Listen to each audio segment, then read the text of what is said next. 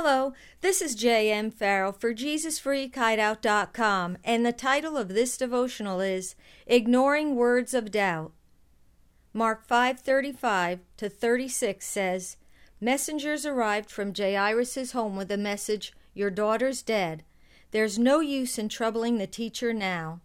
But Jesus ignored their comments and said to Jairus, Don't be afraid, just trust me.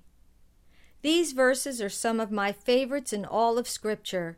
God has used them many times to encourage my heart when I was in a trial. One of those times was when my husband lost his job of 18 years.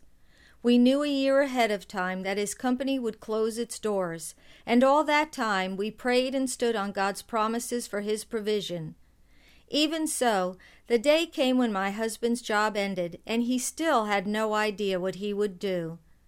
We watched as many unbelievers who never gave the Lord a second thought got wonderful new jobs right away. There were times we were puzzled, hurt, and disappointed. We continued to pray and seek God for His help, and several more months passed by before the Lord opened a door of opportunity for my husband.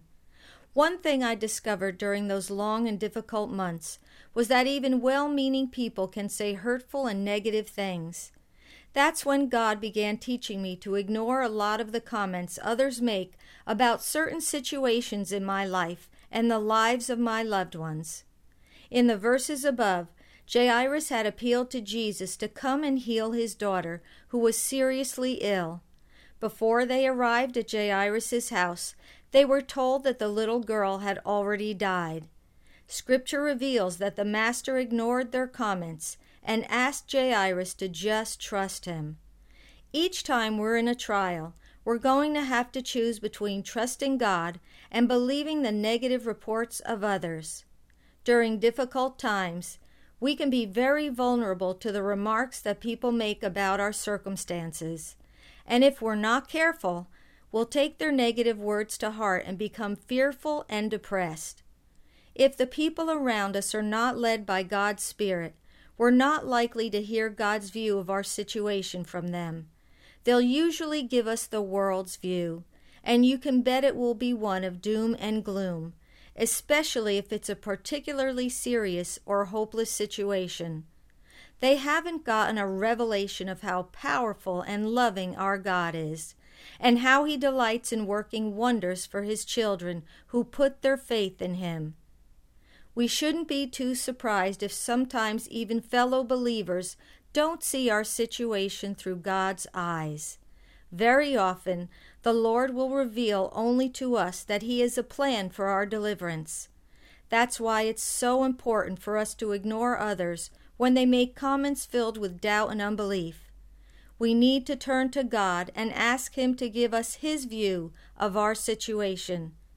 Sometimes all we'll hear from him is just trust me. Sometimes that's all we'll need. The Lord raised Jairus' daughter to life, and he provided my husband with a wonderful new job. If you're in a trial today, let this promise from God encourage your heart. Trust me in your times of trouble, and I will rescue you, and you will give me glory. Psalm 50 15. Lord, help me to ignore the negative comments of others whenever I go through difficult times. Teach me to listen for your words of encouragement and hope. Give me the faith to trust you for my deliverance, and guard me from fear and doubt. Thank you for the wonders you'll work in my life as I put my trust in you. Amen.